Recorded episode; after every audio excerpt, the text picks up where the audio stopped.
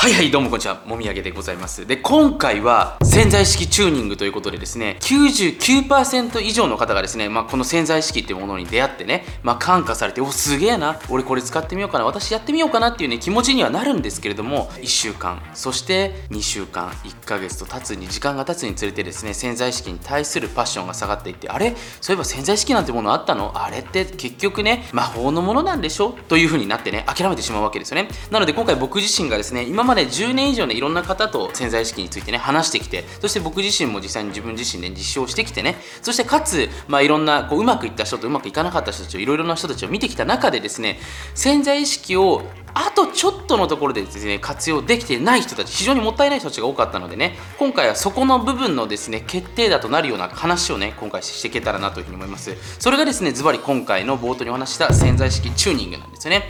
でもみあげさん潜在意識チューニングってどういうことですか？ということだと思うんですけど、まあ、チューニングってね、まあ、ご存知の通り音楽やられてる方はですね、まあ、ギターだったりとかでこうチューニングって形でね必ず演奏する前にですね、まあ、チューニングっていうものをしていくと思うんですけれどもこれと同じようにですね実は僕たちの人生にもこのチューニングっていうものが必要になってくるわけなんですよね、まあ、簡単な話これ収入に置き換えてね説明させていただくと非常に分かりやすいと思うんですけど例えば自分がね年収3000万円ぐらいの潜在意識に対してねこうイメージを自分で持つとします。俺はこれくらい取れるんじゃないかな。でそれにに対しての自分分のね、まあ、すべきことだったりとかしてそうあるべきためのセルフイメージっていうのを自分で書き出してね、まあ、例えば年収1億円ぐらい取ってる人から君3000万ぐらい余裕なんじゃない？とかっていうふうにね言われると自分でやる気になるわけですね。で例えばその日に非常にやる気になってこう自分のセルフイメージというか潜在意識的にはその日はめちゃめちゃ高いんですよ。でこの状態が維持していくことができたらまあ単純な話それにですね現実っていうのはどんどんどんどん追いついていきますからあのどんどん夢っていうのは叶っていってしまうわけですよね。で気づかないうちにそのゴールに達成していましたっていうのがまあこの潜在意識さんのシステムなわけなんですけれども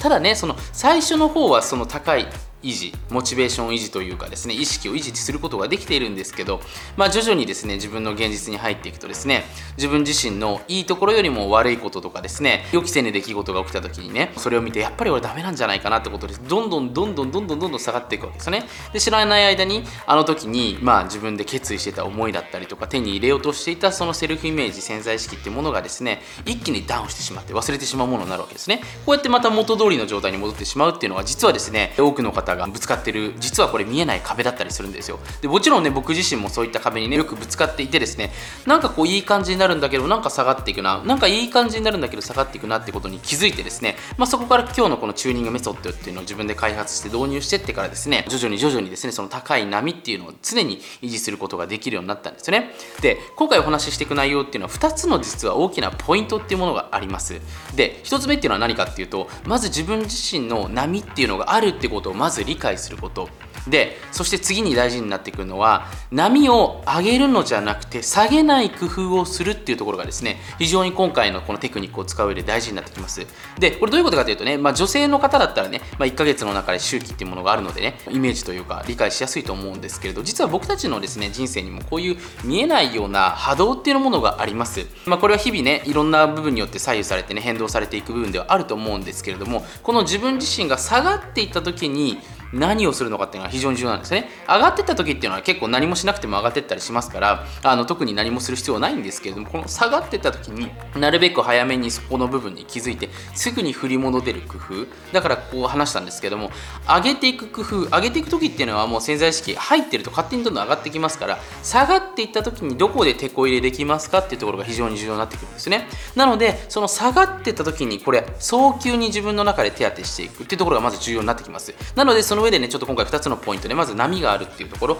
で下がらない工夫をしていくということ。だからつまり下がった時に自分ですぐに気づいてくださいねっていうところがまず大事になってくるんですよね。だからちょっと自分の中でですね毎日今日のバロメーター毎日だから今日あった出来事とかですね今日自分が気づいたこととかね今日行動したことっていうのをちょっと毎日ね5分ぐらいで終わると思いますので毎日書き出してみるといいと思うんですよね。僕自身も、まあ、自分のね体調、まあ、僕の場合はこのリングがですねオーラリングっていう、まあ、リングでこう自分のね睡眠バロメーターとかあの心拍数とかいろいろとこう測定してくれてますのでここのねアプリケーションにですね、まあ、今日の一日のコンディションと、まあ、今日コーヒー何杯飲んだとかですね、割とその自分がやったこと、良かった時はその良かった時に行ったこととかを書いて、ちょっとなんか今日下がってるなと、自分の一日のクオリティ的に低いなという時はですね、早めにやっぱり対処するようにするんですよね。それがこのチューニングになります。だからまず自分が毎日バロメーターをしっかりつけていく。まあ、これね、あの僕自身の、まあ、2020年のですね、後半にやったライブセミナー、ちょっとこの辺に画面表示されてると思うんですそれで話したんですけれども、インターネットで検索してもですね、まあ、情報は得られますけど、人生良くならないんですよね。結局自分の人生をいかにしてこう検索していくか、自分の毎日起きているヒントにいかに気づいて、それをまた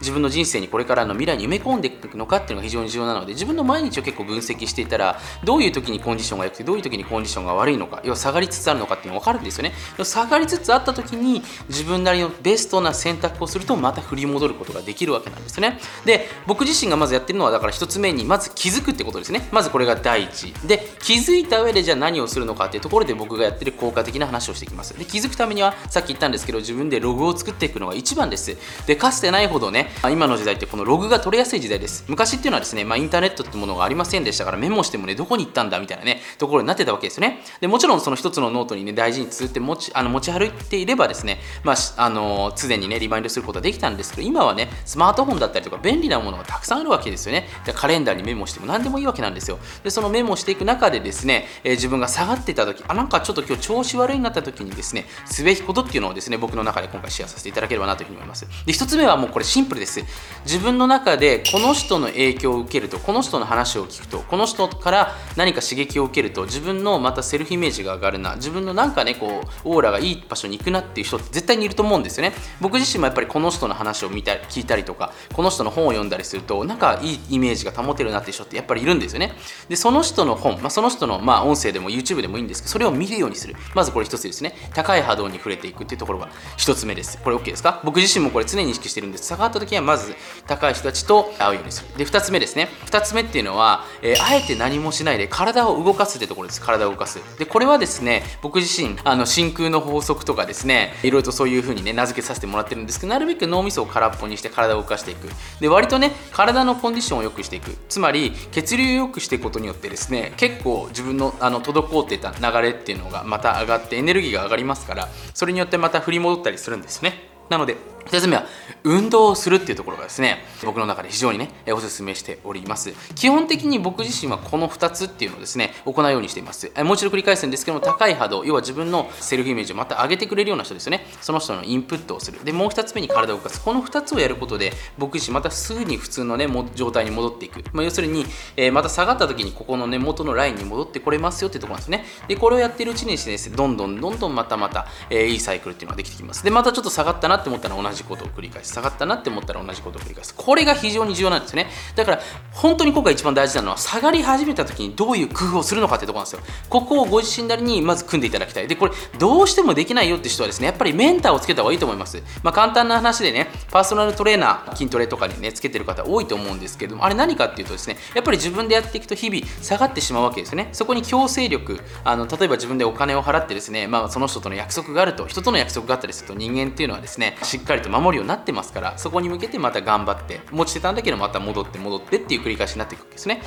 らそういった意味でですねメンターっていうのはかなり自分自身をあの無理やり上げてくれる上でも非常に重要になってきますのでまあぜひねそういうメンターさん見つけていただけるといいんじゃないかなというふうに、えー、思っております。ということでですね今回は潜在意識チューニングということでですねお話しさせていただきました。まあ本当にこのいい波っていうのをねいかにして作っていくかっていうところが非常に重要になってきますのでぜひですねまあ日々いろんなことがもちろん僕自身もあるんですけれどもその中でねそんな自分を理解した上でねどんどんどんどん上向きになるようなそんなね、えー、流れを作って一緒にいけたらなというふうに思っております。まあ僕のね、インプットもっと受け取りたいよって人はですね、まあ、YouTube のビデオもそうなんですけれども、このビデオの下にですね、えー、公式メールマガジンの方が無料で受け取れますので、それぜひ毎日見てるとね、僕の場合は潜在意識にゴールがご機嫌ってとこになりますので、幸せの先にあるのが僕ご機嫌だと思ってますので、ぜひね、そういった情報を聞きたい人は僕のメールマガジンもね、チェックラッチをしていただければなというふうに思っております。それではまた次回のビデオにてお会いしましょう。ありがとうございました。